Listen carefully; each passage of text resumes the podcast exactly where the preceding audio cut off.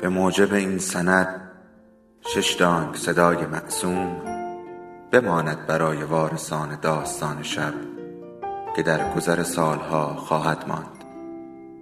ارادتمند داستان شب.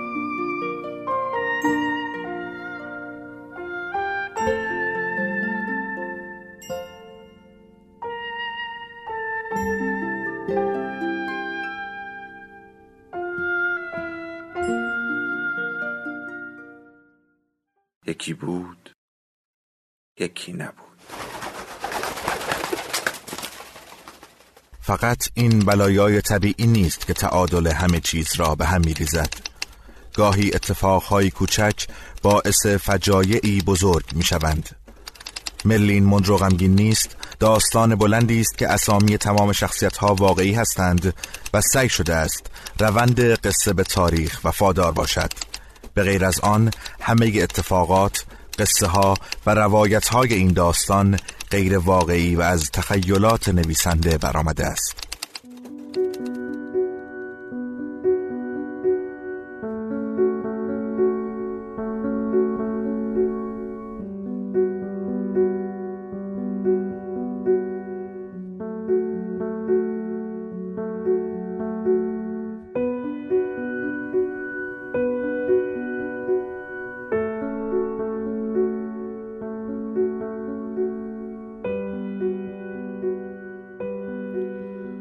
دنبال من بیایید. دنبال من بیایید از همین طرف. نمی‌دانید من چرا شما را اینجا روبروی این امارت با ستونهای بلند نارنجیش آوردم اما من خوب می‌دانم شما را به چه نقطه ای از تاریخ کشاندم. آجرهای زرد این کاخ چیزهایی را دیدند که وقتش است شما هم بدانید. زمین مرمریش قدمهایی را روی تنش احساس کرده که وقتی زبان باز کند و برای شما تعریف کند پرده از خیلی اتفاقاتی که شما فقط تیترش را در اخبار خانده اید برمیدارد. حوز سنگی و آبی که از فواره کوچکش میریزد قصه هایی را شاهد بودند که گفتن و شنیدنش ساعتها زمان می‌خواهد. بیایید از در اصلی وارد شویم همان دری که صدام و خانوادهش در تابستان سال 1979 از آن گذشتند و فصل جدیدی از زندگی خودشان را آغاز کردند. چندی پیش از آن ارتش بود احمد حسن بکر دایی صدام در جلسه خصوصی سران دولت با قرائت جملات پسر من ستام حسین در تمام دوره جنبش سیاسی عراق از 1963 تا کنون در تمامی تغییرات پیشگام بوده و لیاقت خود را ثابت کرده است و من که به علت ضعف و خستگی دیگر قادر به انجام وظیفه خود نیستم او را به ریاست جمهوری عراق انتخاب می کنم کرسی ریاست جمهوری را به صدام تحویل داد. متن سخنرانی بک را خود صدام قائم مقام وقت دولت عراق تنظیم کرده بود. صدام با داشتن اختیار تام از داییش میان نیروهای مسلح و نیروهای دولتی وحدت ایجاد کرد و با حمایت آنها توانست داییش را به تسلیم مقام ریاست جمهوری وادار کند. دری که ما از آن گذشتیم دری بود که گذشتن صدام و خانوادهش از آن موجی از خون در سراسر عراق به راه انداخت. صدام با استفاده از تعریف و تمجید در رسانه های گروهی و تبلیغات سیاسی گسترده جوی در سراسر کشور ایجاد کرد که در آن شخصیتش را مسون از اشتباه جلوه می‌داد و از خود وجهه عمومی آرمانی و قهرمانانه ای ساخته بود. به همین دلیل قتل تعداد کثیری از سران دولتی که به دنبال قدرت رسیدن صدام به اتهام خیانت به ملت دستگیر شدند حرکتی در راستای آرامش و آسایش مردم و افزایش امنیت ملی برداشت شد. راهرویی که در آن همراه من قدم می‌زنید شبی را که عدنان حسین همدانی مهمان صدام بود خوب به یاد دارند. برادر صدام برزان ابراهیم همدانی را از همین راه را همراهی کرد و او را به اتاق شخصی صدام حسین برد. صدام همین در دولنگه قهوه‌ای که حالا شما همراه من دستگیره اش را میچرخانید به روی همدانی باز کرد همدانی صمیمیترین و نزدیکترین دوست صدام بود. صدام او را خوب می شناخت آنقدر خوب که می توانست برق لذت را در چشمان همدانی به خاطر به قدرت رسیدن صدام و صد البته خودش در کنار او تشخیص دهد. همدانی روی صندلی چرمی جلوی میز کار صدام یعنی همین جایی که شما الان نشسته اید نشست و خود صدام روی صندلی مقابلش یعنی همین جایی که من نشستم. صدام یکی از بهترین شرابهایش را برای رفیقش باز کرد. جامش را پر کرد و به جمله امشب باید تا صبح برای پیروزی های اخیرمان جشن بگیریم. لبخند زد. همدانی جامش را بالا برد. صدام به دنبال جمله به سلامتی تو همدانی جامش را به جام او زد و شرابش را یک بار سر کشید. به صندلیاش تکیه داد. نگاه کرد به چشمان همدانی و با صدایی که اگر کسی خوب دقت می کرد پشیمانی را در آن تشخیص می‌داد گفت من را ببخش عزیزترین رفیق. من را ببخش. همدانی با خنده جواب داد که هیچ چیزی وجود نداره که. اما شلیک گلوله اسلحه صدام در مغزش اجازه نداد جمله تمام شود. اگر همینطور که روی این صندلی چرمی نشسته اید برگردید و پشت سرتان را نگاه کنید می توانید خونی که از سر همدانی روی پیراهن برزان پاشیده بود را حتی بعد از گذشتن آن همه وقت از آن اتفاق شوم هم ببینید. شما می توانید همه چیزهایی که من می خواهم را ببینید.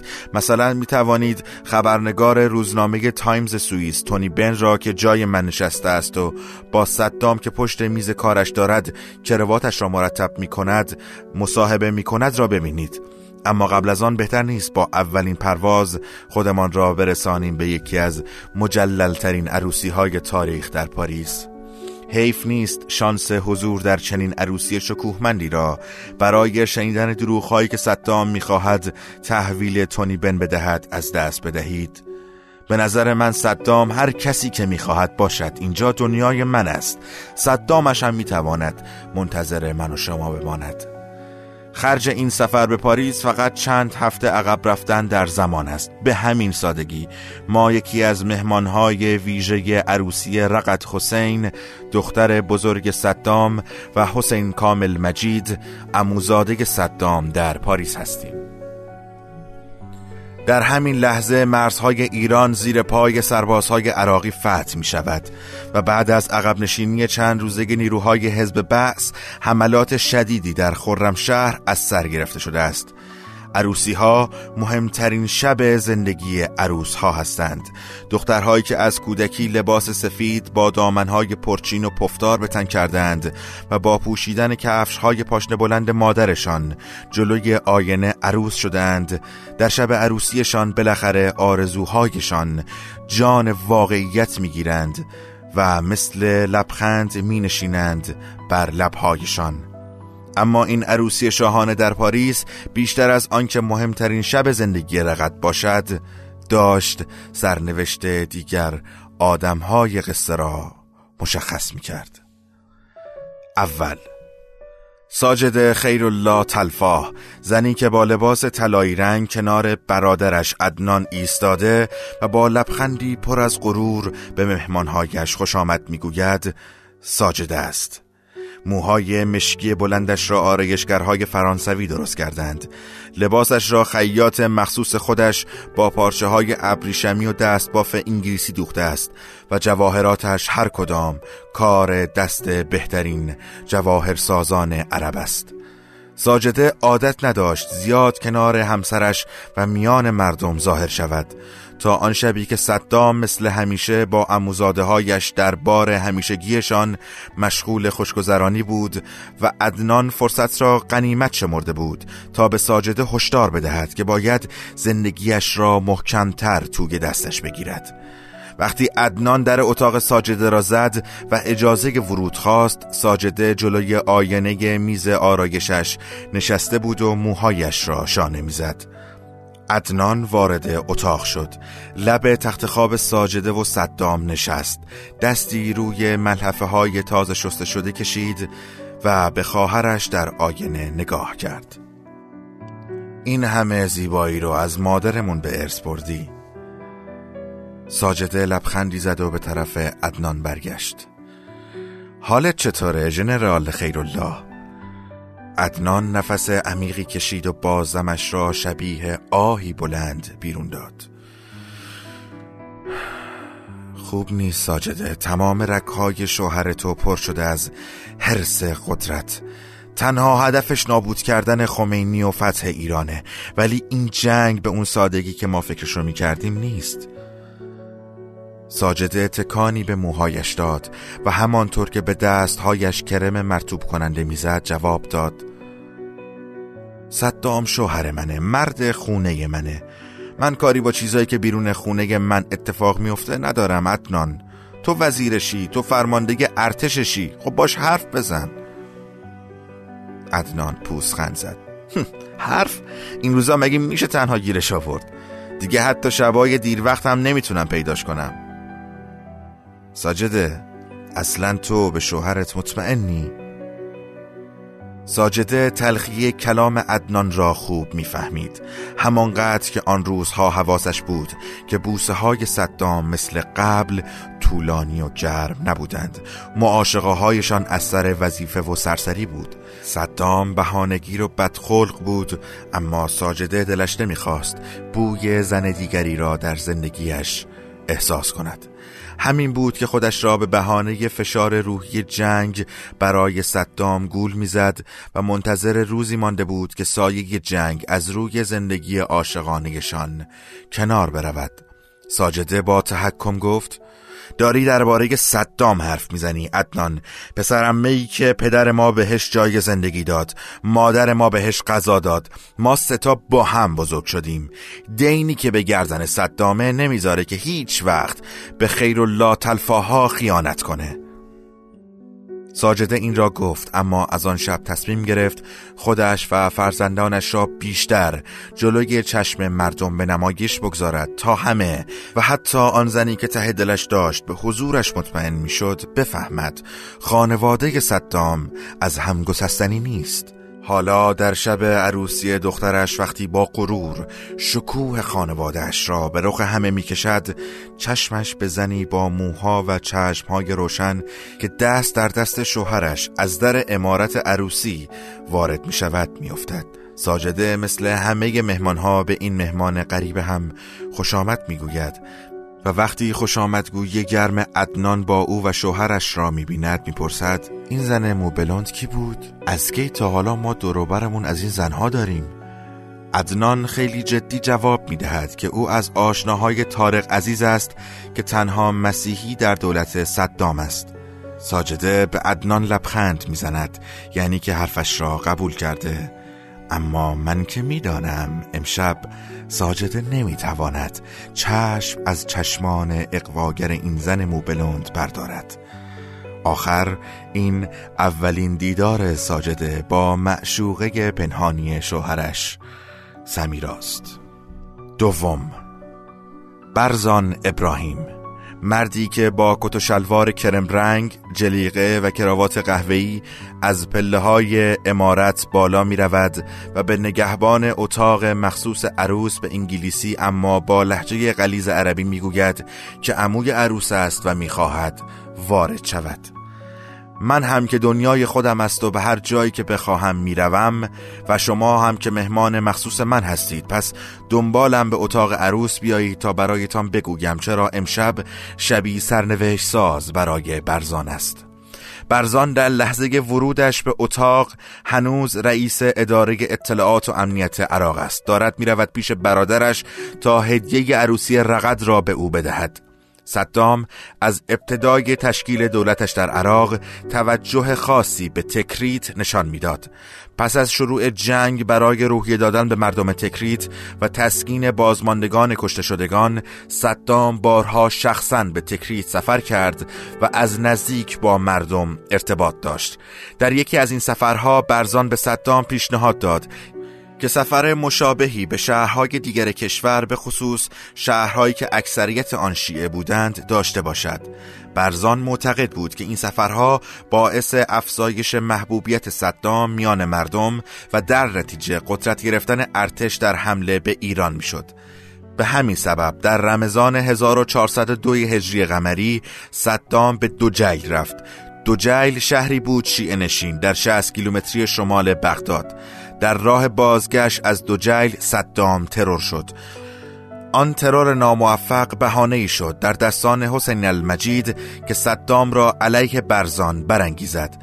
برای اینکه بفهمید چطور اموزاده صدام این قدرت را داشت که او را ضد برادرش تحریک کند باید شما را چند دقیقه به کاخ ریاست جمهوری برگردانم.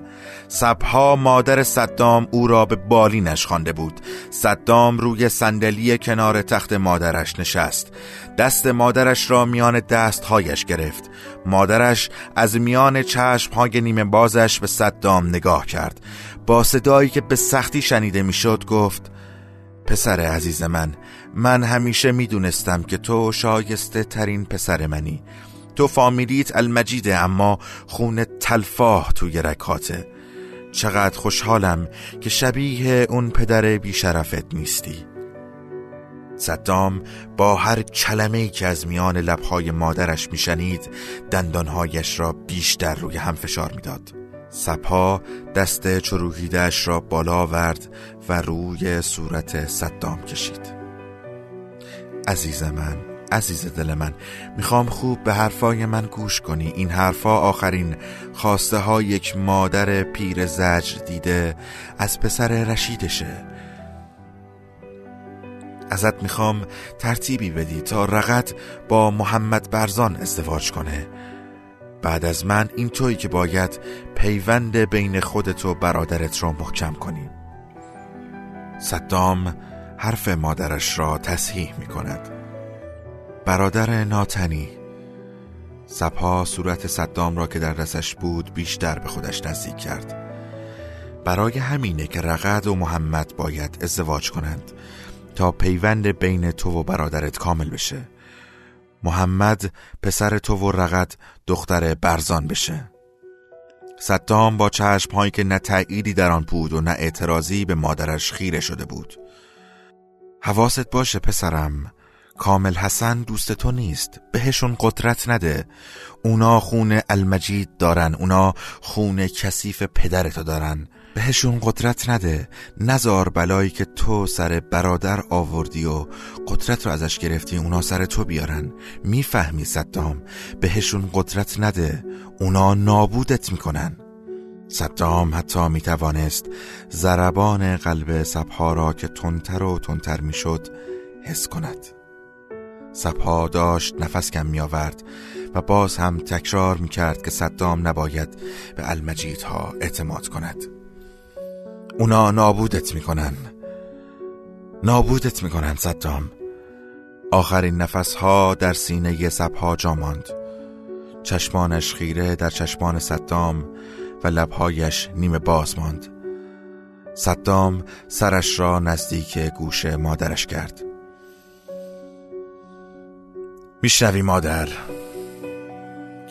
میشنوی سبها تلفا مسلت شنیدم که شنوایی آخرین حسیه که بعد از مرگ از بین میره پس هنوز میشنوی. خوب گوش کن. کسی که من را نابود کرد تو بودی. تو و اون شوهر هرزت با پسرای کسافتش تو که بعد از مرگ پدرم حتی یه ماه صبر نکردی برای دوباره شوهر کردن. تو منو نابود کردی.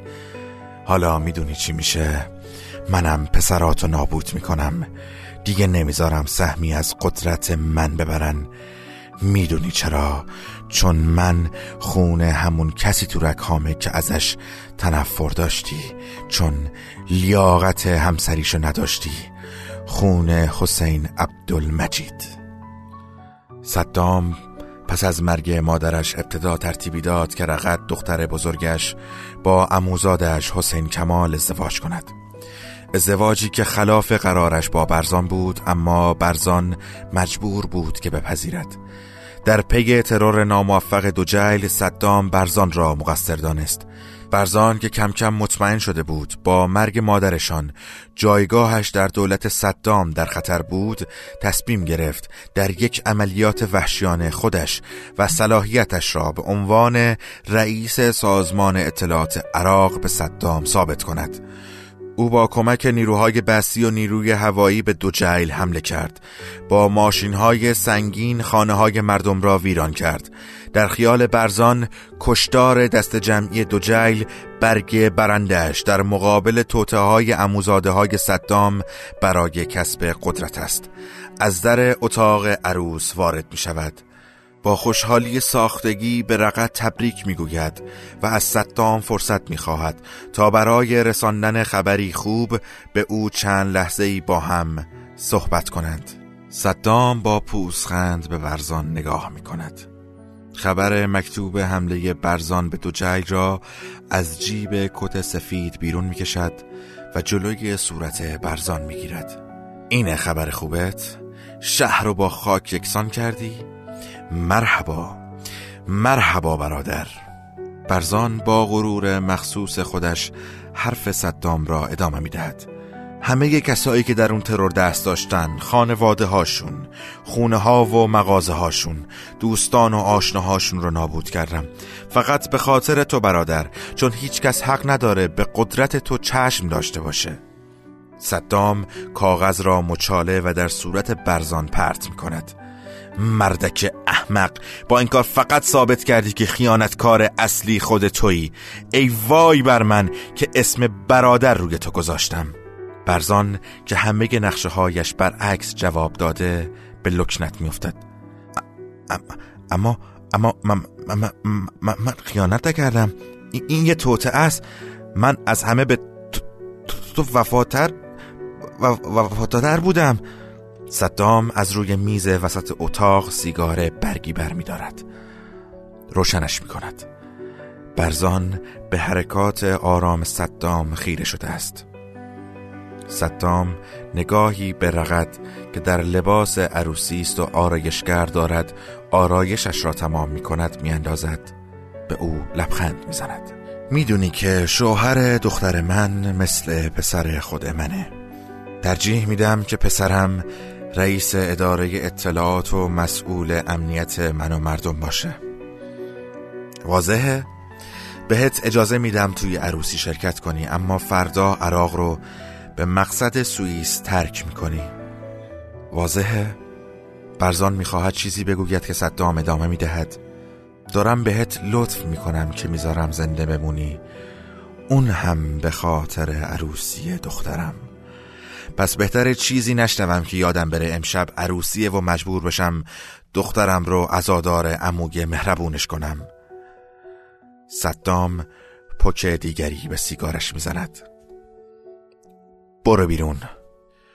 حالا برزانی که وقتی وارد اتاق شد عموی پیروز از میدان برگشته عروس رئیس سازمان اطلاعات و امنیت کشور بود در حالی از اتاق بیرون می رود که دیگر هیچ چیز نیست جز مسافری که فردا به سوئیس می رود صدام سیگارش را خاموش می کند دست دخترش را می گیرد و گوشه پیشانیش را می بوسد کنار گوشش می گوید تو می‌دونی که به من قدرت میدی؟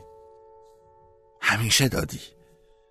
رقد لبخندی به صدام زد و سرش را به نشانه بله تکان داد. می‌دانست. خوب هم می‌دانست. ساجده وقتی او از ازدواج از پیش تعیین شدهش با محمد پسر برزان ترسیده بود برایش گفت ساجده او را در حالی پیدا کرد که پای تختش زانوهایش را بغل کرده بود و دم موهایش را می جوید.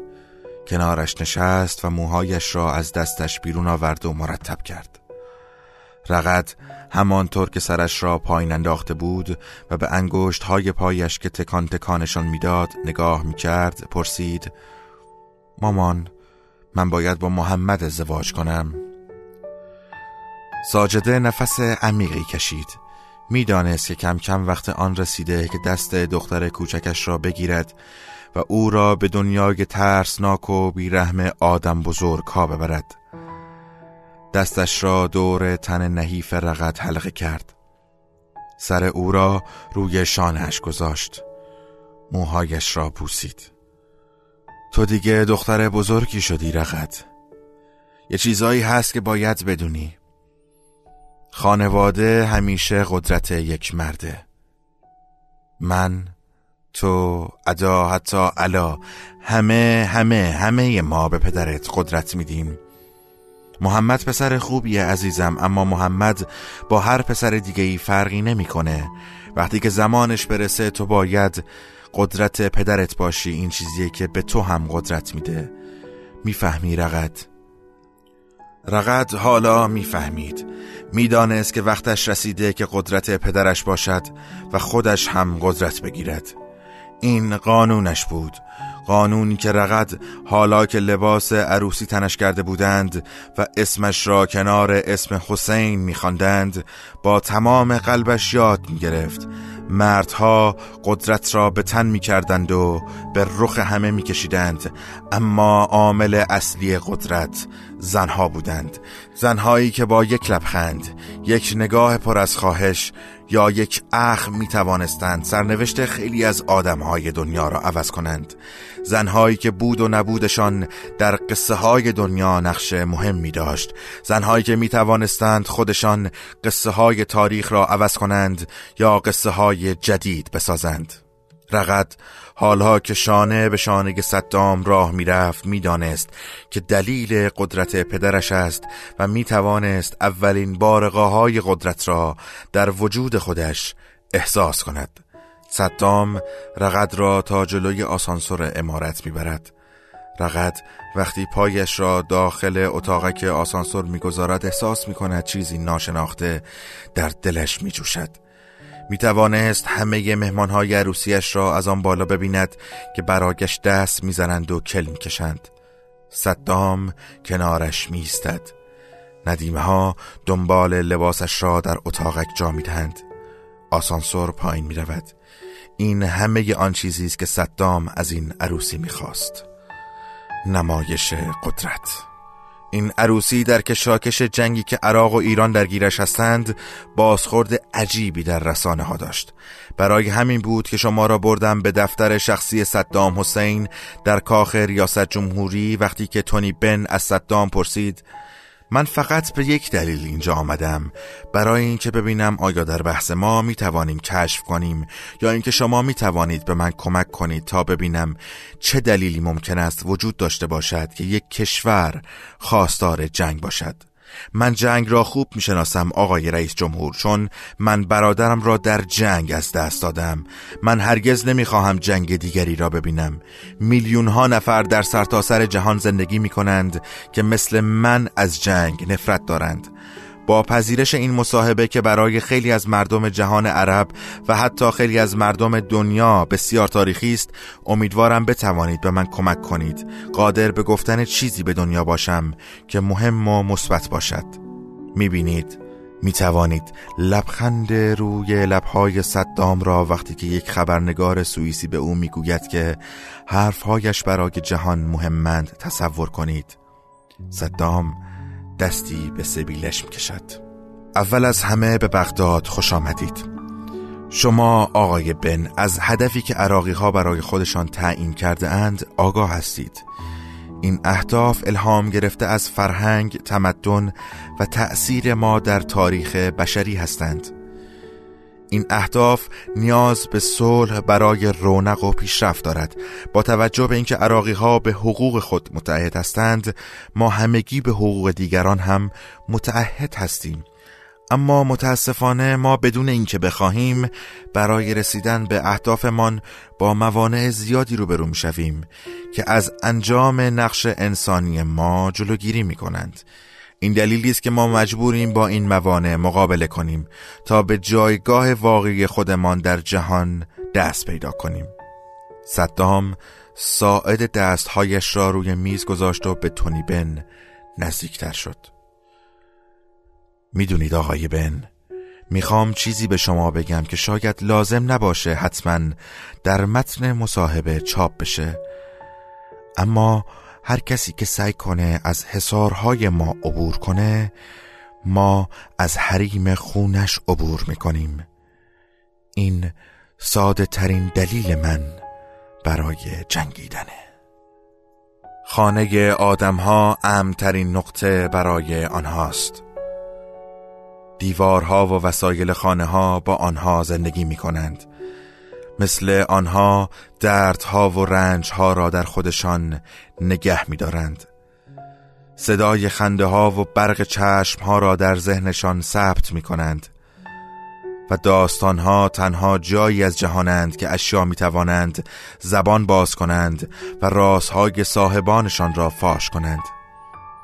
میز و سندلی های اتاق صدام دفترها و مدارکی که در کشوی سوم میزش نگه می داشت و به آن قفل زده بود حتی خودکار از جنس طلایی که کنار تقویمش میگذاشت بهتر از هر کسی می‌دانستند چه در زندگیش میگذرد. آنها قدرت گرفتن صدام را دیده بودند. روزی را که صدام همسر و دختر دوست نزدیکش همدانی را به همین اتاق دعوت کرد دخترش را نشاند روی همان صندلی که پدرش روی آن جان داده بود و به همسر همدانی قول داد که او و دختر هنوز مثل خانواده صدام هستند و صدام تا وقتی زنده است از آنها مراقبت خواهد کرد خوب به یاد دارند. روزی را که صدام شوهر سمیرا را دعوت کرد و حسین در چشمانش خیره شد و به او گفت که به نظر می آید رئیس و رؤسا از زن تو خوشش می آید و بهتر است بدانی که خواست صدام خواست همه مردم است را هم یادشان است. این وسایل امروز را هم که من و شما اینجا نشستیم و بعضی از رازهای صدام را از زبانشان شنیدیم. در حافظه های چوبی و چرمی و فلزی خودشان ثبت می کنند شاید یک روزی یکی از شما کسی باشد که این وسایل لازم شود راز حضورش را در این کاخ را پیش کس دیگری فاش کنند. شما که نمی‌دانید. می‌دانید. گریه مکن که سر نوشت. گر مرا از تو جدا کرد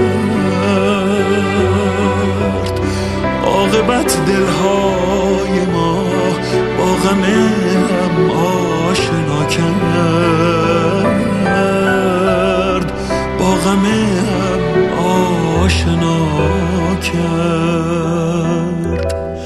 چهرش آین یکیست. آن که با من رو به رو بود. درد و نفرین بر سفر این گناه از دست او بود. این گناه از دست او ای شکسته خاطر من. روزگارت شادمان باد. ای درخت پرگل من.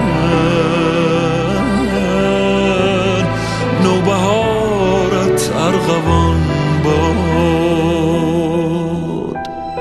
ای دلت خورشید خندان سینه تاریک من سنگ قبر آرزو بود. سنگ قبر آرزو